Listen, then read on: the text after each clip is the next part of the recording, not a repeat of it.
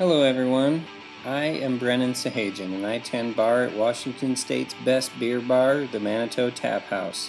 I decided to make a podcast because the regular customers who come in are the most eclectic group of people I have ever met, and I want all of you to know the perspective and stories from the people from my bar. On the podcast today, I have a great conversation with a man who has put so much of his life into his craft and has made an empire from amazing brand marketing and determination.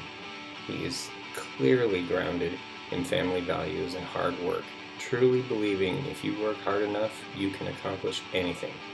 He is a beloved regular at the Manitou Tap House and is the owner of Spokane's by far most popular brewery out of dozens of breweries here, the owner and resurrector of No-Li Brewing Company. Please enjoy this heartfelt time we had. John Bryant. like you you know the old days you would eat what was in your what you canned all winter long which is what you grew in your yard which Most was definitely. what was able to grow you know craft brewing is real similar Yeah, totally.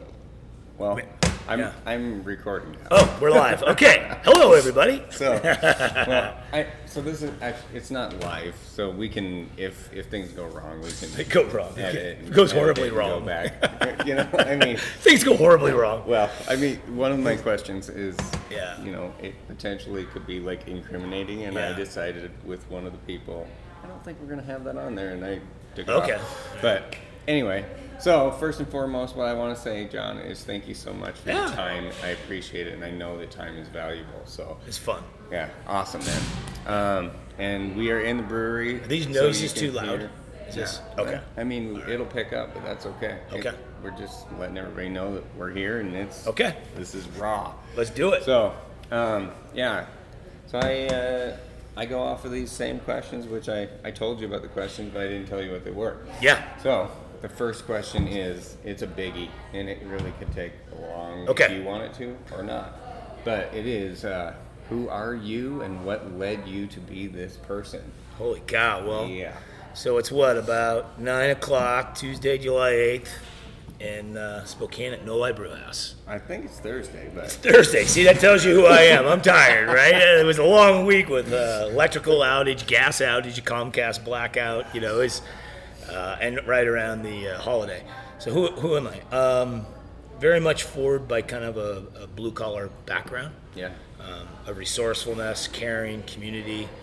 Um, when I was a young lad, um, my grandmother, who was really ran the household of a couple of generations, kind of told me life stories early in the morning. I learned to get up early, and she'd have her little cans of Tab, little Oh, pink yeah. little can, Oh yeah. smoking packs of Red Pack Pall Malls, old school.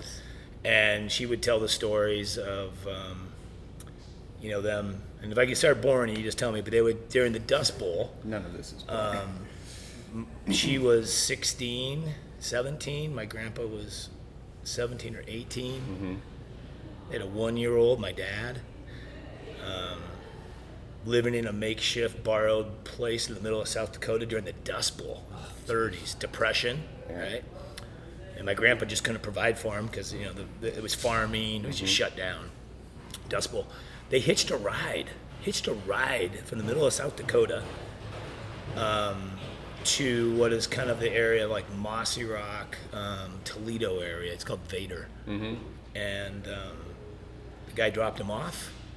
They got a tent and they lived on a high school football field for a while no kidding. and the reason they went there was some other family basically immigrated from the Midwest to the Pacific Northwest because it was subsistence living, survival. Sure. You could hunt, you could fish, you could grow a garden, and you could live. Yeah. And that sounds so weird today, but in the 30s during the Depression and the Dust Bowl, that was a big deal. Yeah, I bet. And so my grandpa was employed by the CCC, the Civilian Conservation Corps. Hmm. But there were so few jobs and so many people unemployed, he actually split a job with a guy Kidding. and they would share the hours so they both could make money just to put any kind of food or whatever on the table. Sure.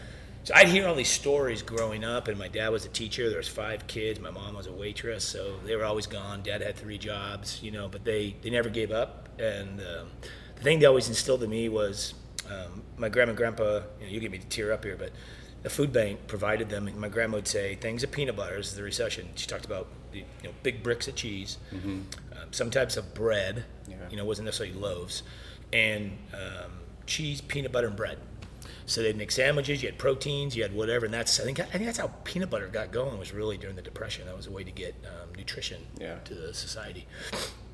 But it, it was so resolved that they just taught hope, and as dark as things can get for all of us, we try to teach at No-Li just the culture of hope That's awesome. right? Because we're all broken in some way. We're all flawed. We all have water. But if you have hope, man, you can teach that to your kids and that next generation.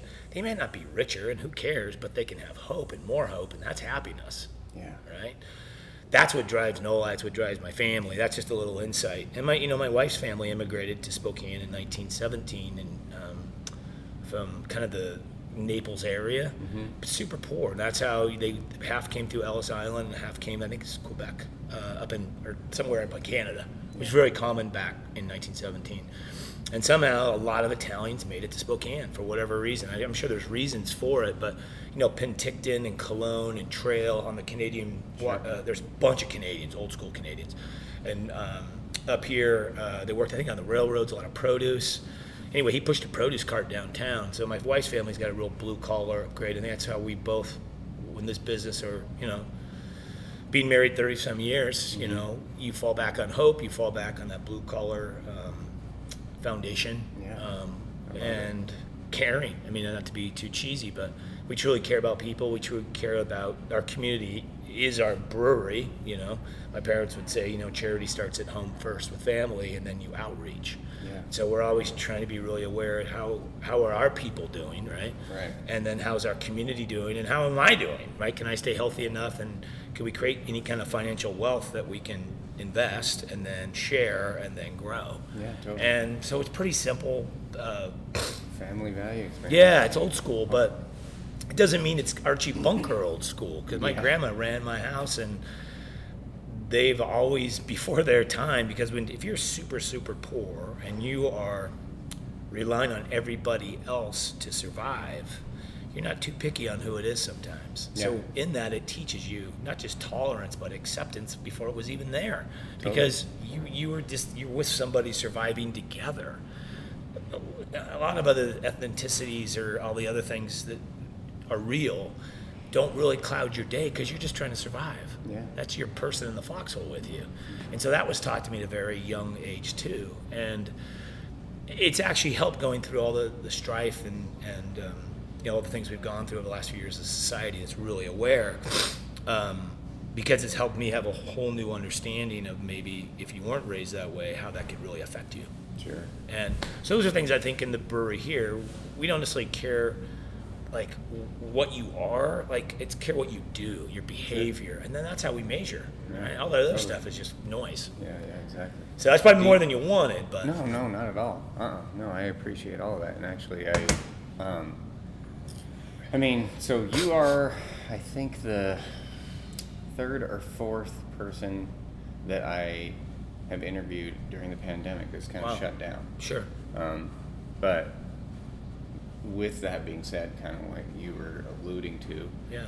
all of the things that have happened to us. What how, I mean, what do you think that has done to you? How much Um, has that affected you? You think?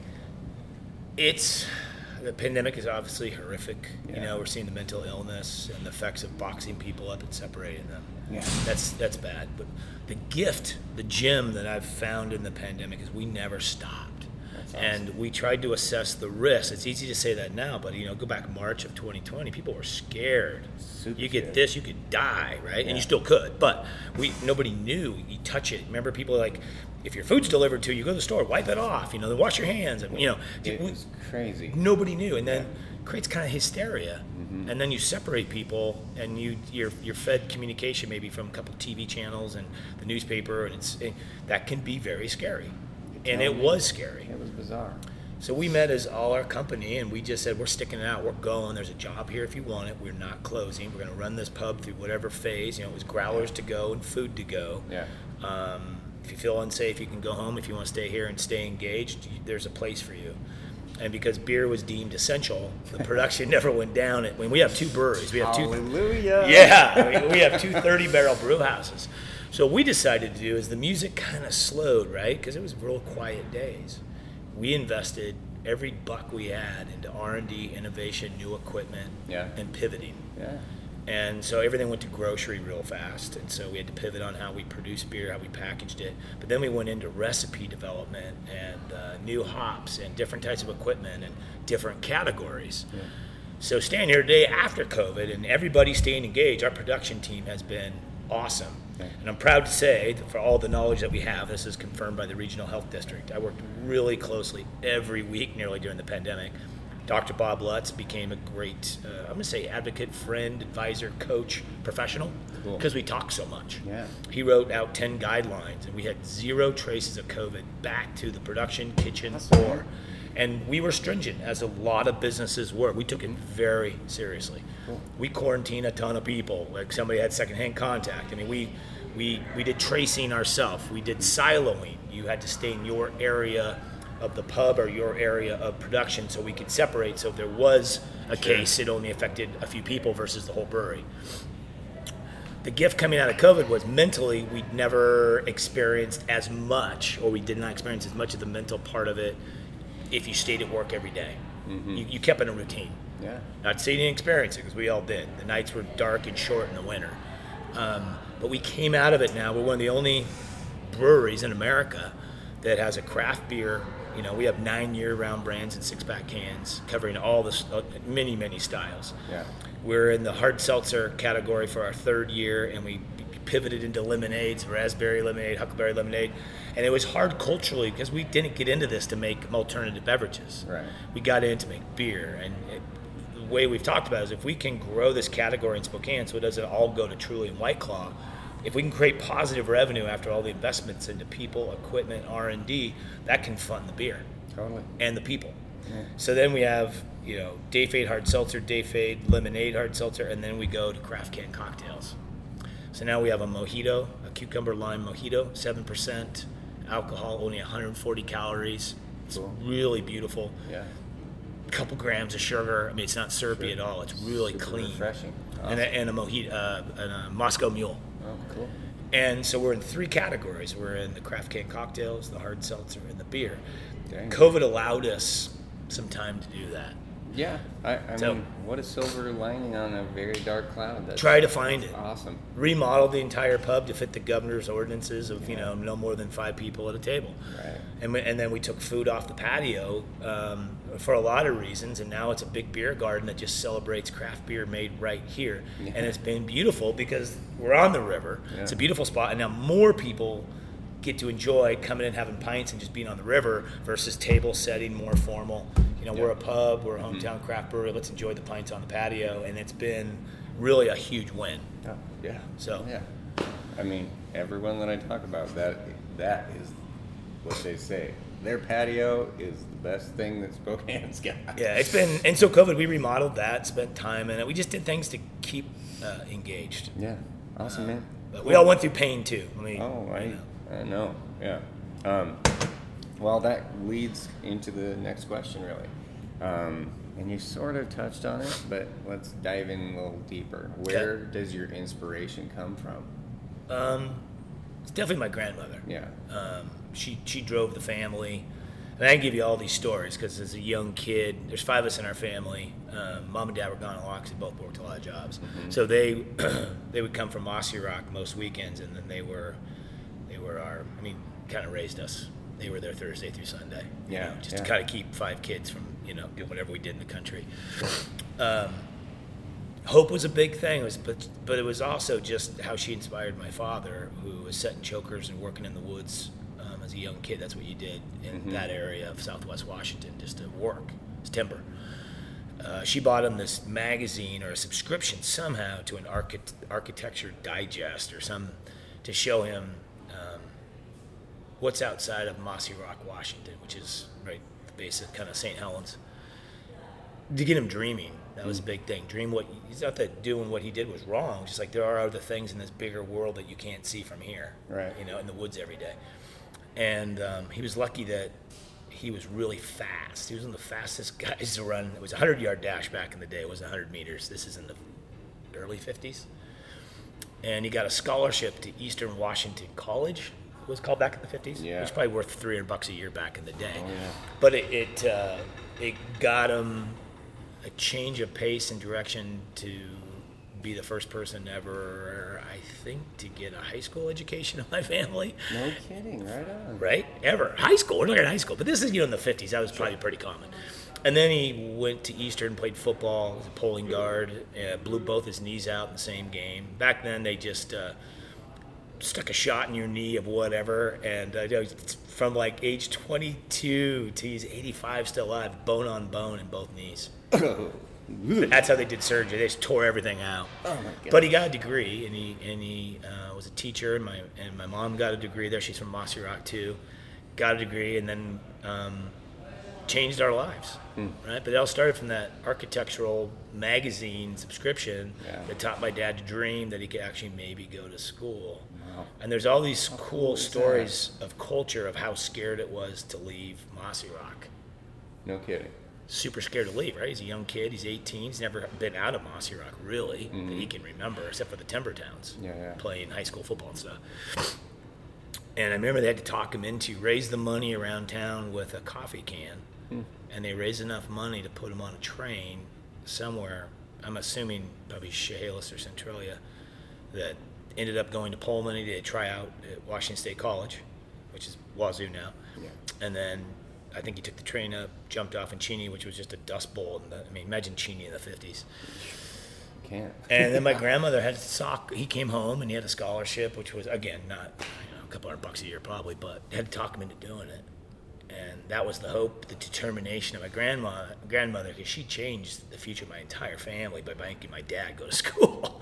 It's all these little pivotal things in our lives that change us. Um, doesn't mean he's less than or more than because he went to Eastern, but he, I would be in the woods probably right now working somewhere around Southwest Washington, which again isn't a lot of my family does, do, and still work Yeah. in the in the industry.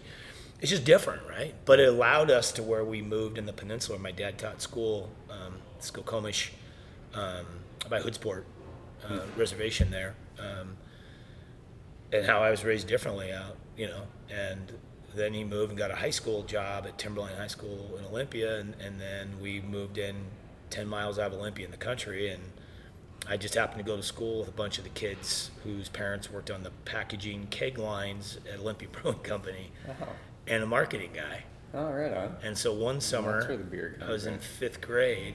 Yeah, I was in the middle of. Like, I grew up basically kind of by Shelton, which is again a timber town. But we bus in to this bigger high school. But in that process, I didn't realize I was going to school with all these kids who were younger, younger, like me, the kids. Parents all worked at Olympia Brewing Company. Yeah. It's like an episode of Laverne and Shirley Yeah, where the totally. glove goes by and the but they're all really blue collar jobs at the brewery. But one of the person's dad was a marketing guy, and um, I got to go to a company employee picnic with families one summer of the Olympia Brewing Company on Black Lake, and that changed my life. Very cool. Um, you go there. I, I remember it as hundreds of people. I don't know how many it was, but I just remember it was like 85 degrees on a July day on Black Lake, which back in the 70s was beautiful. Still is, but it was beautiful. And I just remember the big old school picnic tables like they're at national parks, the big thick wood ones, Oh, yeah. you know, so they Uh-huh. cut it out of a tree. Sure.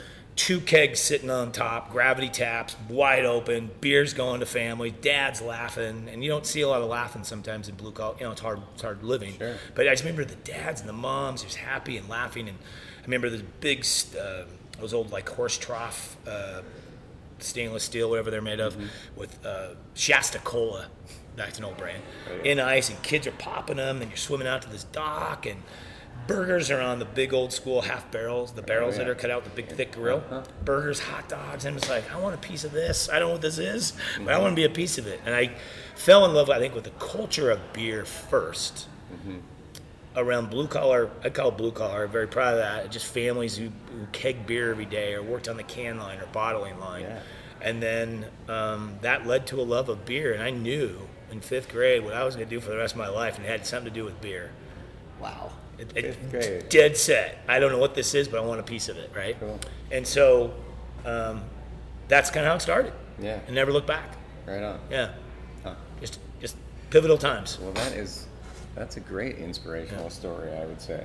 Well, in this, the next question is a bit, um, well, it could be mor- morose maybe, but um, from your inspiration and just your values and who you are, uh, what is worth dying for, or does anything hold, you know, hold enough weight that you would even say it's worth dying? For? Absolutely. For? What do you think? Family, worth dying for easily. Yeah. Um, purpose, you know, with hope comes to have hope. That's a big word. There has to be purpose. There has to be mission. There has to be cause. You got to bleed for it. I mean, Yeah. you, you got to feel it because it's one thing to say hope, but to fight for hope is a whole different thing. I agree. So I hang on to my grandmother. You know, my dad was one years old. They were living in a tent in Southwest Washington in the winter.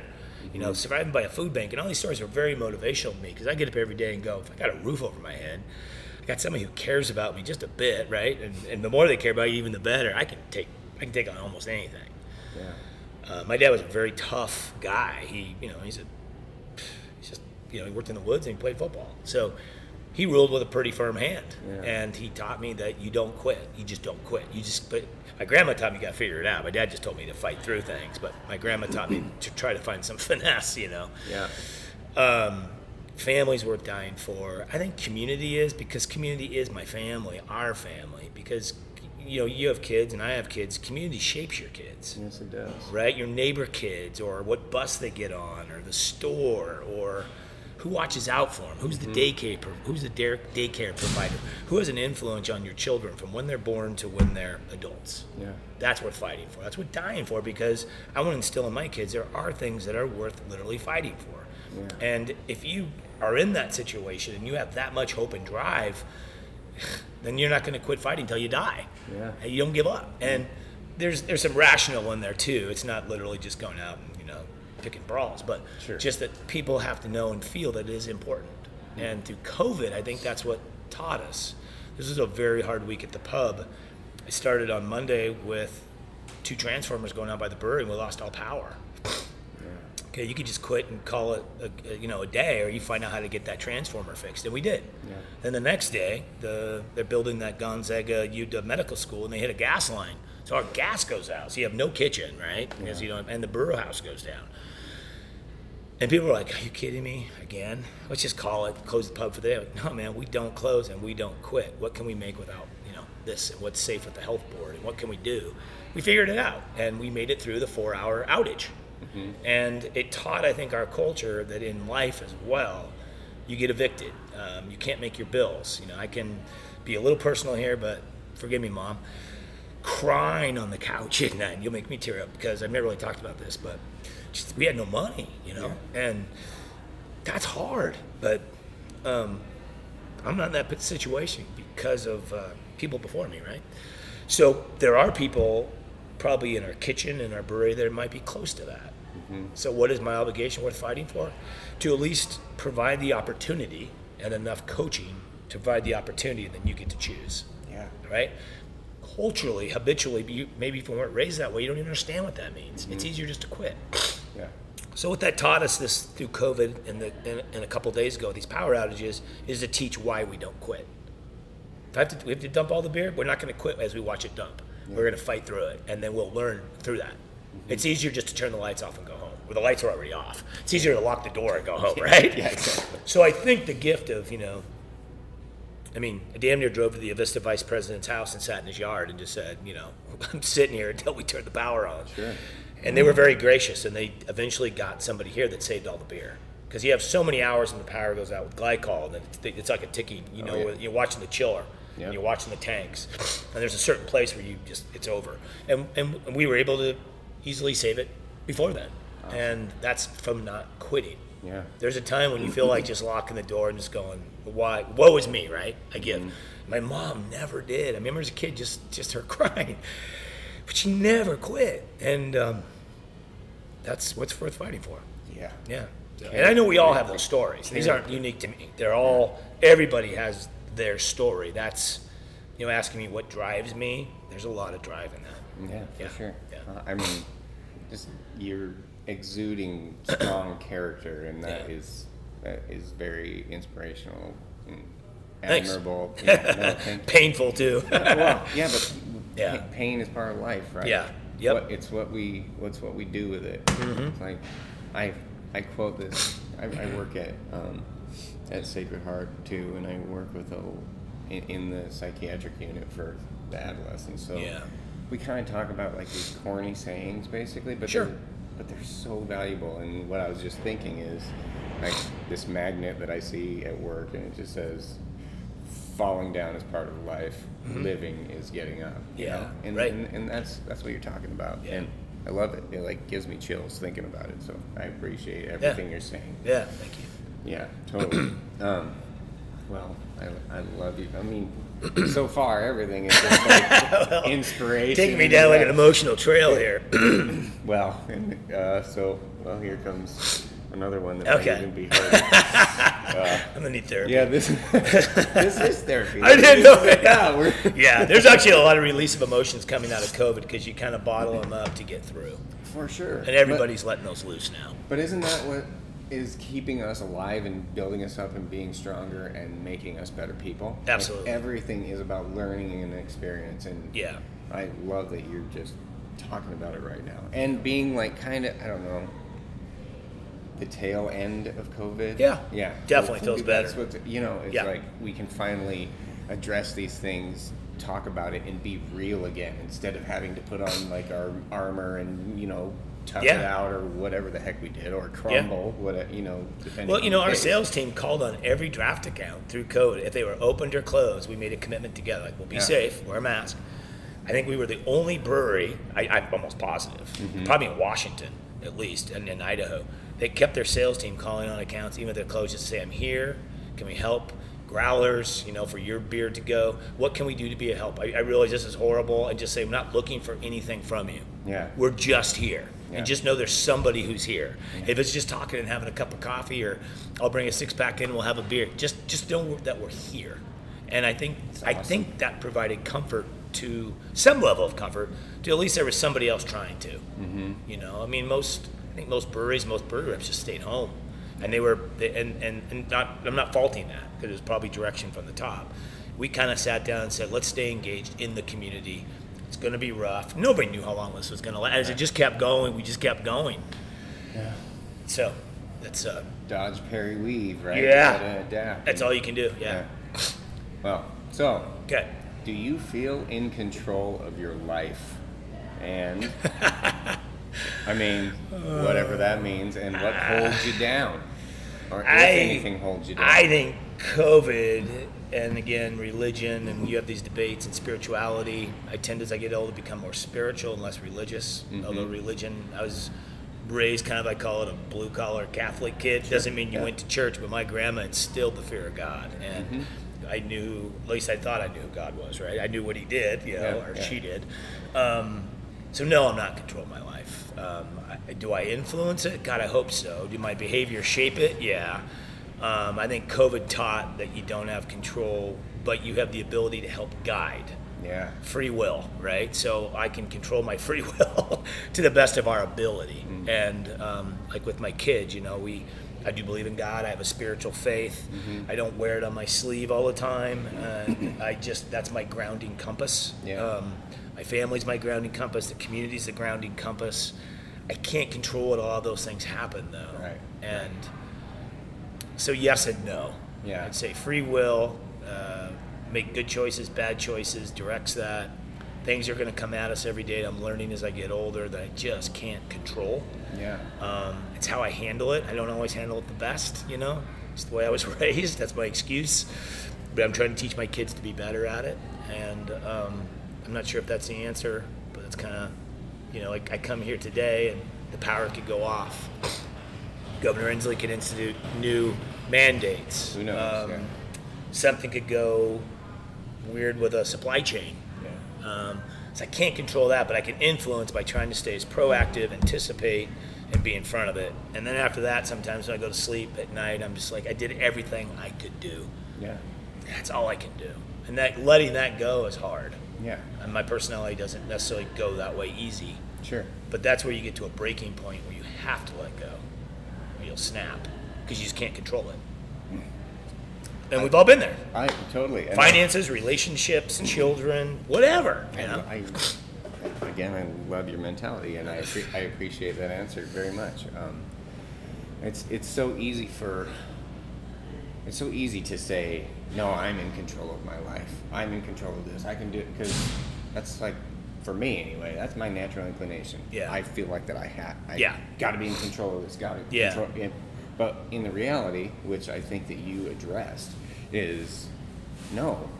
I have to understand actually how little control I have, and be aware of the things that I maybe do have control of. Yeah. Like you, what you were saying, your personal influence on things, sure, and but but the reality is that there's so many things out of our control that we have to be aware of and have enough wisdom to decide what to fight for, what not to, Yeah. what you yeah. So again, well, John, you're nailing the answers. Well, I don't know, but I mean, I think scarcity is a gift because it teaches you to be resourceful. Scarcity teaches you how much you don't have control over, but it teaches you how you can influence to fill the scarcity needs you need. I don't know how to explain it other than that. Um, uh, COVID, the gift in COVID was there was scarcity, there was fear, there was lack of control. And, and you just took all the things you could do from scarcity to try to bundle up something that would create a better influence just to get you through. sure, You know? Yeah. But yeah, the older we get, the, the it's it's humbling how much control we don't have. You know, Mm-hmm. Yeah. how much control I wish I was able to influence. Right. But Sure. you know, say you go to a pub and your beer's not on tap. Old school me, younger, like, well, come on, man. You know, Yeah. the new school is um, figure out why, and then figure out how to fill the need. Yeah. And then sometimes it just doesn't work. I learned to walk away, and that's a hard one too. Yeah. Just learning to walk away is a gift, and I don't think a lot of us are raised that way. Yeah, it's a, it, it's just the gift of acceptance, really. Yeah. 'Cause Even if you don't like it, I mean, I talk again. I, I talk about this all the time. Yeah. You have to accept things, and and especially when you don't like them, Yeah. and and that's where real life comes out. That's where experience and wisdom comes Yeah. forth, right? Yeah. Ah, awesome. Yep. Cool. Well, that one didn't last that long. that, that was a, that was a very succinct How we answer. doing? Okay. Um, but okay, well, so here here comes the incriminating, You're going deep the on me. potential. Well, Okay, yeah. go for it. It gets even more. So. uh, so this question, Yeah. you, please don't say something that would be illegal or something. Sure. I'll just edit it. Yeah. Sure. um, have you? What have you done that is truly wrong, or Yeah. can something be truly wrong? You know, I mean, what I've learned in life is that we all come from a different background. Our influences are all so different. Yeah. Common sense, you know, especially in COVID, common sense is different to each person. It's not common. Yeah. I think all the racial strife and the unrest, um, I try to understand why, you know, there's extremes on both sides behave the way it is. And that's our social influences, how we were raised, scarcity. Um, those who have, yeah, wh- why are you acting that way? Those who don't, well, because I need that. And so, you know, I remember the protest downtown. We had a staff person that was protesting, and there's gas shooting off. That was last July, uh, June, June of 2020, right? Early June, we had the protests in Spokane, which were much lighter and less violent than most cities, for sure. But one of our staff members got shot with a rubber bullet, Ooh. hit her ankle. What would that feel like? Well, missed a week of work, right? It was swollen up, couldn't walk on it. And, you know, first I'm mad about it. I'm like, God dang it, the police told you to move, right? Like, Yeah. move. Like, I get protest, and I'm not even disagreeing that you protest. I'm just saying that you put yourself in harm's way mm-hmm. because they're shooting off tear gas. You're not leaving. Who knows they would have busted out rubber bullets, right? I mean, in Spokane. Well, But it happened. And you got shot. Luckily, it only hit your ankle Yeah, it didn't hit you in the head, your temple, your eye. So I was upset about that, and then, but I was also found after a day of going, okay, I don't know what caused that person to do that or behave in that way, and not listening. You know, I'm not gonna go right or wrong. I mean, this is a lighter wrong, but I was mad about it. I was mad that you were down there and the city got torn up, and I agree with civil protest, peaceful. Dr. Martin Luther King Jr. You know, Yeah.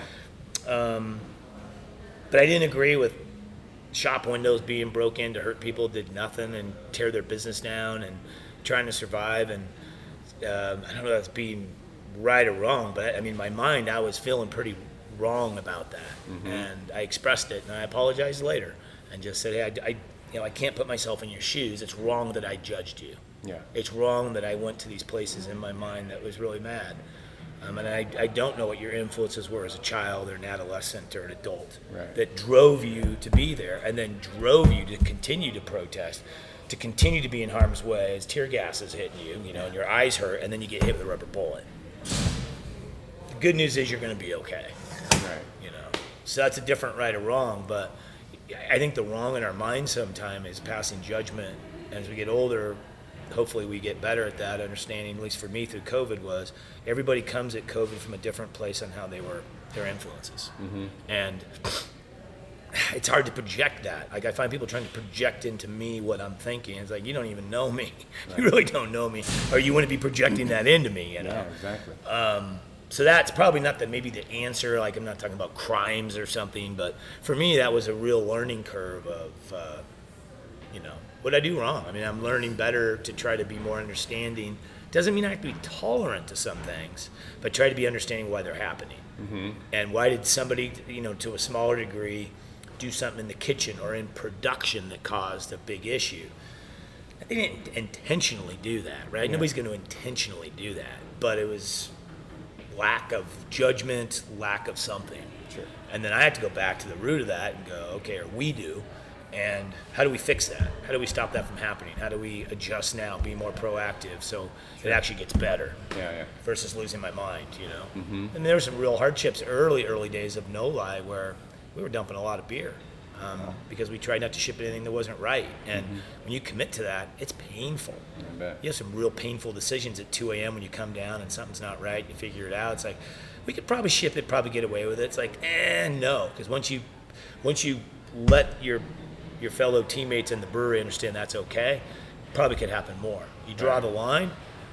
There's a standard in, in place, Yeah, exactly. and we had to do that early on.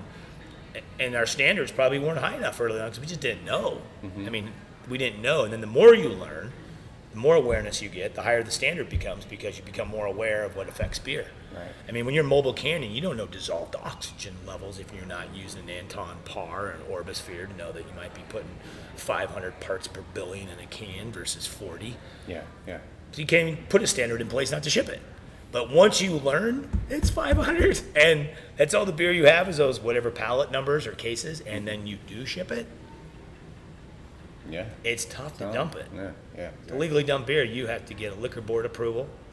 They do an allocation of, of exactly the inventory because it's tax, right? It's federal government, state taxes.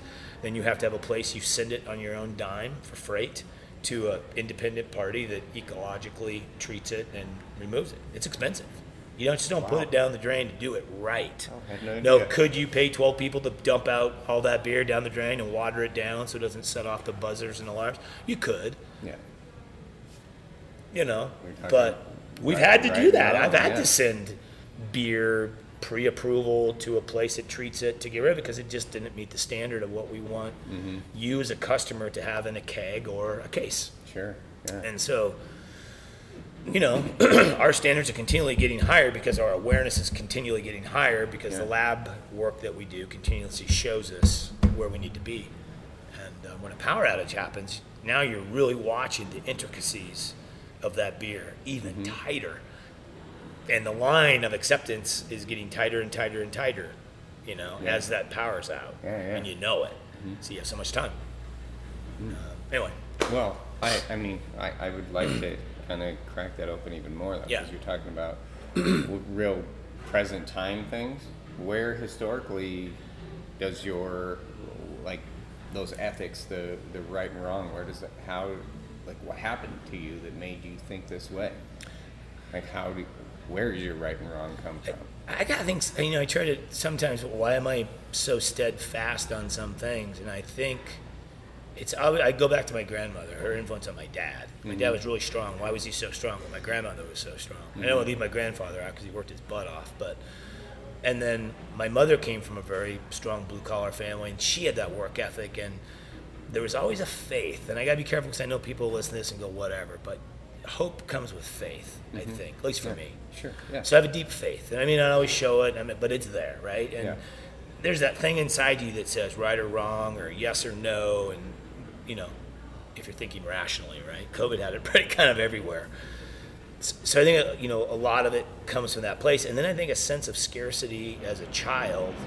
If something broke, you didn't necessarily get a new one. Mm-hmm. Okay. Um, if you didn't eat dinner, there wasn't another meal. Somebody's going to go out to somewhere and get you food. Yeah. Right. If it wasn't in the canning closet um, or cellar, if you will, you know, canning's what you know. From the summertime, we canned it. We canned a ton of everything. Sure. Um, that teaches you scarcity because what's in that that cellar, if you will, is what is going to get you through the winter. Yeah. It's allocation mode, Yeah, totally. right? You don't get to take 20 jars out and throw them around. Mm-hmm. That's different. It's not ordering pizza, you know. So I think scarcity and faith, which was hope, is probably the grounding mechanism. Um, being poor always scared me. Just I don't like it. Um. Sure. It, you know, talk about control. Mm-hmm. It, to me, it gives a lot of people control over you because you have to be asking all the time. Yeah. So I think that taught a lot of humility when we go do service work or community work. Do it with a great deal of um, humility, because you're serving and you don't want the other person to feel like they're almost being served, right? Yeah. You do it just because, hey, man, it's the right thing to do, Yeah. and you're just in a rough patch. You know, we've all been there. Yep. Um, and I think my parents and my grandparents received community giving in a very humble way. And I think, you know, what I remember in the small towns I grew up in was potlucks at a Grange Hall. Yeah. to teach that to kids now. And everybody brought what they could. And that's a sense of community, it's a sense of tight, a sense of weave, a sense of scarcity. Mm-hmm. You knew who could cook food, you knew who had money because you knew what they brought. Yeah. Nobody showed up with steaks. I can tell you that, right? So I think I don't know. It's a long answer to your short question, which I'm finding myself doing. But I think it's uh, really teaching of scarcity, faith, hope, um, love of community, because that's how my family survived, which digs us so deep in what we do as No-Li. Right. I, I feel a huge sense of obligation and debt to get back. And That's my mental thing I deal with, but I feel a huge sense of not is it the right thing to do, it's what I'm here to do. Yeah. And for Noah, we have a brewery, and sometimes we joke around we're a nonprofit with a brewery arm. and I, I say that very lightly. But we exist because we do that. Yeah. And I hope, you know, that that energy comes back to us and it'll make it even better. If I pray at night, I pray that take this thing and make it bigger than it is in the community to do great work. Yeah. What is great work? I'm not even sure, right? Because we're all human. We just stumble through it. But I do know it can come to us, right? Yeah. So you, you got to be open to the collaborations to keep tying together, and it keeps leading you places. Some doors open, some doors short, shut. And I'm learning as I get older is really try to be more in the moment of. My wife teaches me this. Cindy is the doors opening, the doors closing. Just try to be aware of them. Yeah. You know, and and we all have it in life, right? But we're so busy we can't see it. And um, I don't know. It's probably more than you want, but No. that's kind of where I'm at. To make this brewery ten years here at No-Li worth it, it's got to be, it's got to be more than making beer. Yeah. Um, it's got to be bigger. It just takes too much time. The, the, the drain of, of emotionally out of your soul sometimes to make this work, especially through COVID. There has to be a higher purpose of, of what you want it to do. Yeah. So I don't look at it as a business really. I do, but I don't. I mean, financially, you got you got to pay your bills, right? You got to take care of people. We want to have full benefits, which we do. We want to pay the highest in America for a brewery our size and larger, which we do. That starts at home. That's my our home. And then if you take care of all those things, then you can go into the community and try to do the same building. Right. Um, that's I think what we're trying to do. Great. Yeah. Yeah. Well, I mean, that sounds like what would be right to me. Right, and I guess that's what you try. We don't always, we're not perfect. We're all flawed, Yeah. but I do think that's our intention. Sure. Yeah, I know that's our intention. Cool. Yeah. Well, we're right on. I, I you're, you're very motivational. It's pretty, it's pretty awesome. I don't know. Like, I, I'm, I'm enjoying your answers. Cool. Um, okay, well, this one is wordy, Okay. and um, it has to do with humanity as a whole. Yeah. So, um, what is your opinion about the natural hierarchical order in reference to humanity. What do you think about hierarchy in humans and How it- fellow species, you mean, or Well, yeah, just us as people, like what? Because this this question can go obviously in lots of Keep talking. different directions. keep going? I'm gonna, Um, I've got an answer for you. Keep going. But, um, I mean, so essentially, when I thought about this question, I was thinking about just the the, the trend of our society as a whole. Yep. Um, where did these hierarchical views come from? How are people thinking? You know, um, well, the, the term like the, the patriarchy, or um, where with with like Black Lives Matter, um, you, you you can go any direction. You know, I'm just talking, Yeah. but in reference to humanity, like natural hierarchy, is it a thing? Is it not a thing? Are we? Is it, is it cultural relativism that causes us to believe that certain things are in a hierarchy, or are they not at all, and we're it's all perceived? Right. So, what is your opinion about all of that stuff that I was just saying? Oh my gosh, I'm sitting here hitting a. Uh, so I watched the show Rewild the Wild, and I don't want to get this name wrong. I believe it's Sir David Attenborough, Oh yeah. Oh, right? Is that right? Yeah. I just want to get the name right. Man, he's, he's. Something else. Like he started. If I get this right, correct me too. I need to read more on it, but like he said, he's he's still alive. I think he's in his late nineties, right? Yeah. And he's bringing the environmentalism, what he's seen since as a young. I think he was a broadcaster. He was in media, but he got to go cover the world I- in I- the fifties. No, I saw some of the stuff he did with the where he was in the boat with all the whale poachers, and he's like, "Stop killing the whales!" Yeah, and but, but he got the thing is fascinating. He has like black and white footage and stuff of Yeah. uh, the '50s and what the environments looked like around the world, from coral reefs to wildlife to forests, Yeah, yeah. number of species, right, and the number of there being extinct more and more and more, and not environmentalists, not not uh, of any depth, but I remember sitting on the river here during COVID in Spokane, no lie, and seeing a crane and seeing fish jump and seeing like the wild in that river come back with no cars and no commotion, everybody inside. I remember just sitting on the bank one morning because it was kind of gloom, COVID, in the summer, and what would happen in 100 years? You know? Um, the little marmots are back on the bank now. I mean, just in that little bit of period of calmness and humans not pushing it out, it came back in that quick.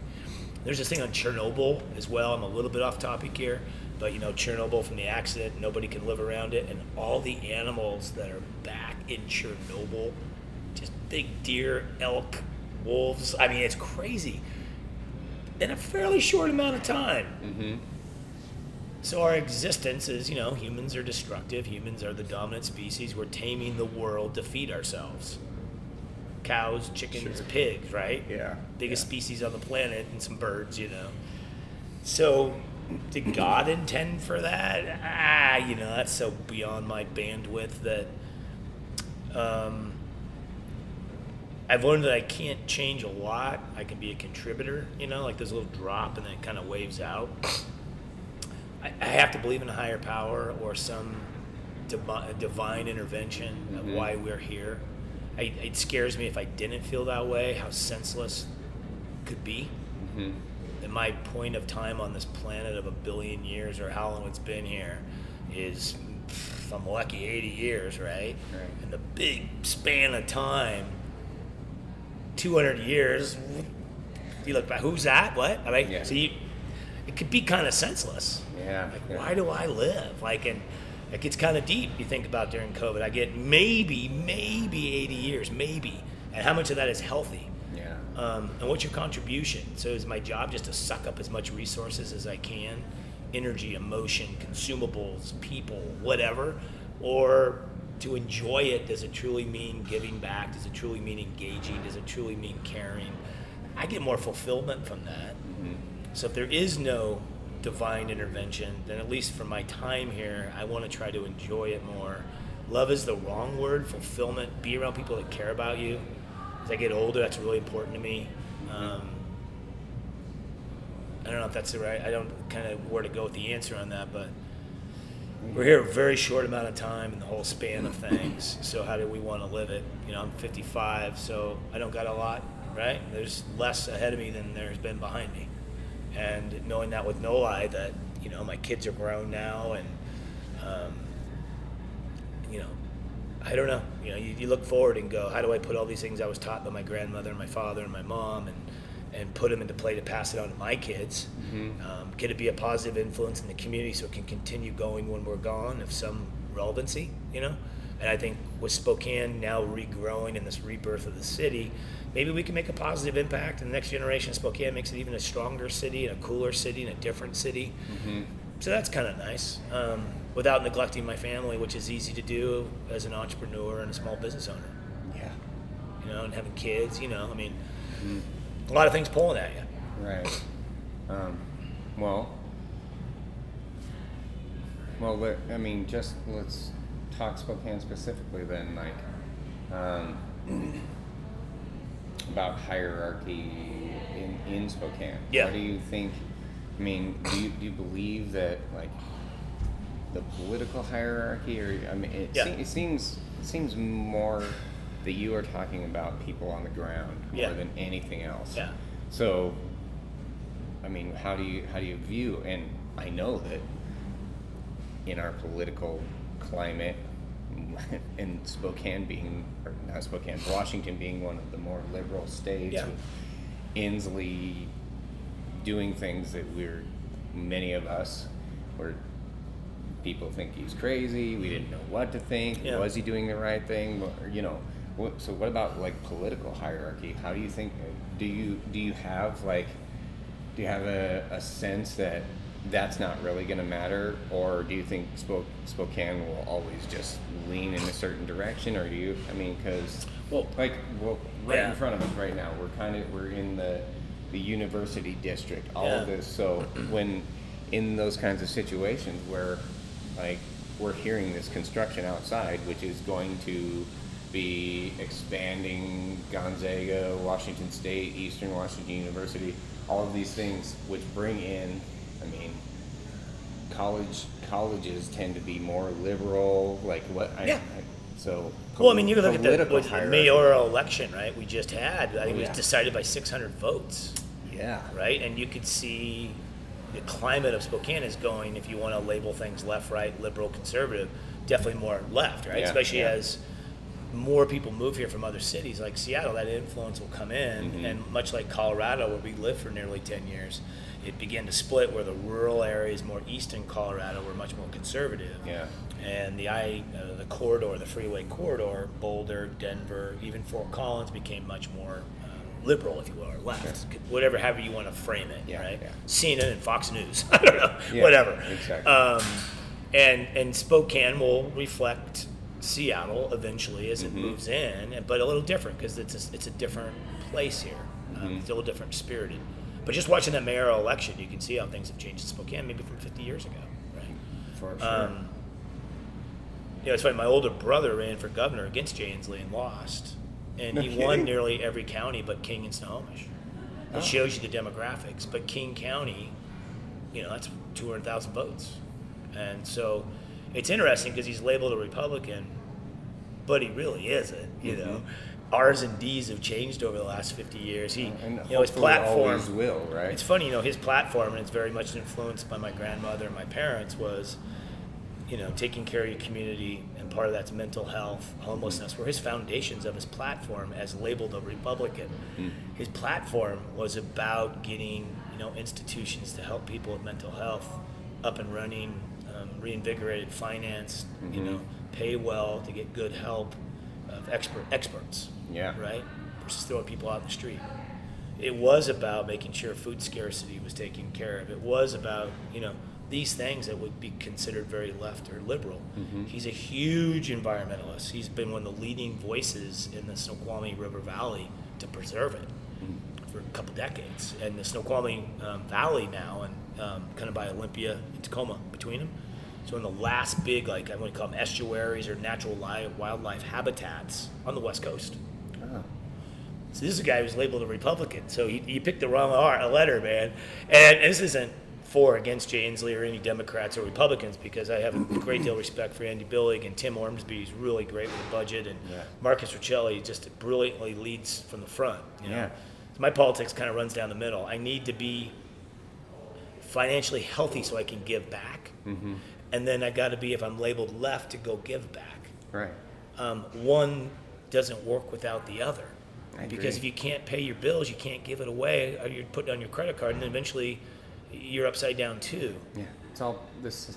It's two Yeah. sides of one coin, right? Yeah. We're all part of the same thing. And Yeah. why are we? Ha- why do we have to polarize everything? And I'm with you. And that's what tears me apart. And because we run a pub and I'm with people every day, because I'm in a kitchen, which typically is some of your poor employees, if you will, Mm-hmm. economically, I feel it. I'm in it, and I, I care for them, and I'm involved in them. Right. right. Right. You you can't just be labeled. I'm a business owner, Republican, big wealthy, what you know, guy who's white, whatever. Right. Right, right. And I just say that because those are all the things that would be stereotyped put, put upon you. Yeah. It's no man. This this brewery and production um, our servers, our kitchen, our sales team reflect our community of all ethnicities, walks of life, social environment, upbringings. I mean, it's a love of people, love of community that reflects our company employee base, as it should, is a reflection of who lives here. Yeah. And we're conscious of that as well, and we work to keep it very healthy. Um, so back to you know politics. You know, if we run debts continuously, at some point somebody has to answer for it. Yeah. And at that point, that what scares me is then we can't care for people if we're financially burdened. That scares me. Yeah. Um, if we can stay healthy as a government, healthy as private business, and healthy as a community, then we can give back and help people. Yeah. So, you know, like you said, it's two sides of the same coin. There's so much polarization. It saddens me. I see it in the pub and customers that come in, Of course. I, and you feel it, me right? too. I'm with you. I mean, people sometimes, and excuse me on the podcast, it's like we're all bears coming out of hibernation. Mm-hmm. And we've been in this cave for whatever, sleeping for 14 months to a certain degree. Now we're back out again all together at the same time. And we're all trying to readjust to the sunlight and, and trying to find food to nourishment. And, and we all have different degrees of patience and everything. And I think it's going to take another year to let everybody get out of their hibernation, to come out, look around, and interact together. And I'm hoping, I'm hoping through all that quietness we faced and trauma, really, and you know, being tested all mentally, changing so dramatically. I mean, have you ever watched so much stuff on Netflix or you know like, how many shows? You know, know. to to then be more active and Yeah. you know, you see the Amazons and the uh, the WalMarts and all the online business just go through the roof. It scares me as the brick and mortar small businesses in every community really got hurt. You Big know, time. hugely. Yeah. The little pubs, you know, and so all those things we're gonna have to come to grips with. But as a political, I, I really hope that people can find their common purpose, common mission, common hope, common outcome to work towards things versus block them or criticize. And Yeah. that's asking a lot of humanity. It is. Oh, that's Oh, asking yeah. a, I it's mean- asking a lot. But is it really? Because isn't that how we're supposed to be? Yeah. Like we shouldn't even have to ask these things. This Yeah. is this should be part of like how we live our Yeah. life. I, I, I believe when my brother ran for, ran for governor was labeled an R. He, he found himself torn by people wanting to go a certain direction. It's not what he felt or believed. I mean, he really had a mental health, homelessness, you know, all these social issue platform. And Yeah. that's not a standard Republican platform, No, it isn't. right? And he should have been a Democrat. I was like, he should have been, because he is one. I mean, sorry, Bill.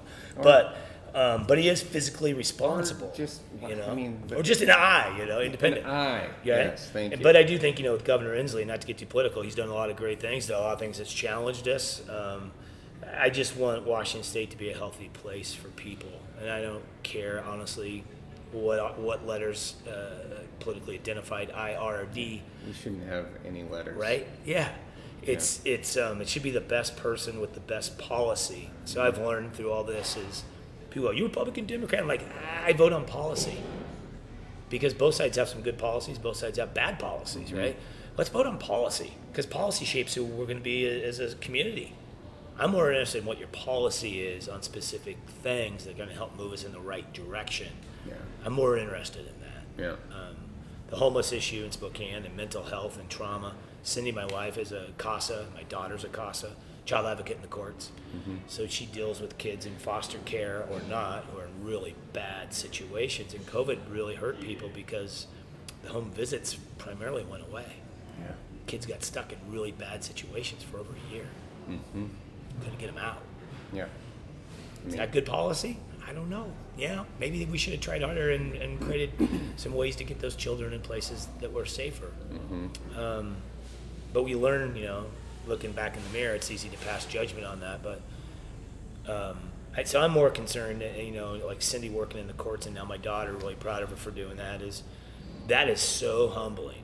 I mean, to what children go through, Yeah. and then become adults, and then we wonder why we behave the way we do. Right. Come on. I mean, come Yeah. on. We've inflicted horrible things on these kids. How do we show as a community how to care and love to at least give this children who are going to be adults and then are they on the street?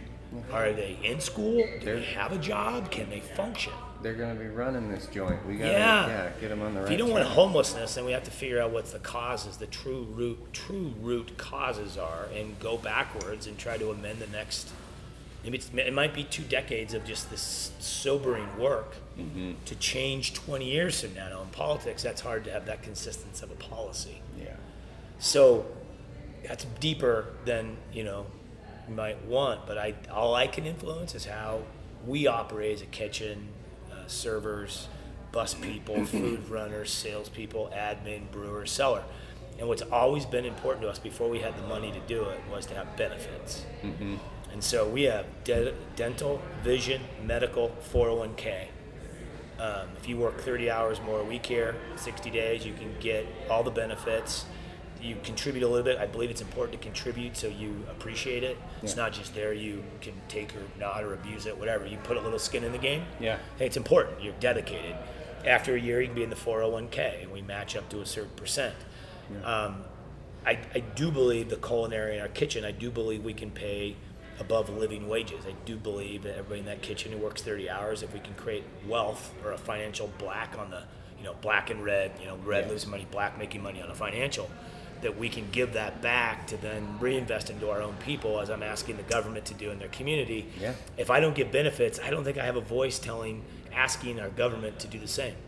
Correct. I have to live that. Yeah. And it's painful because that means that money, right? Uh, we're choosing to allocate it to here versus here and here and here. Yeah. That's policy. So I can make my own policy with our staff to affect how No-Li operates within itself and then how it goes outside after that's taken care of to help in the in the outer. That's so I have to just take care of what I can. Yeah. You exactly. know, I find myself if you vote, I mean, I'm all over the place. Sometimes it looks like a Tetris board. You know, I'm not, I'm not just going by letter. Yeah. I'm going by what I think. I think the best policy would be. Um, it's a little deep, but you know, No, that's exactly that's what it should be. have the best candidates who. But then you got to find people who want to do that, right? Right. I like Riccelli, Marcus Riccelli. He's a Democrat, right?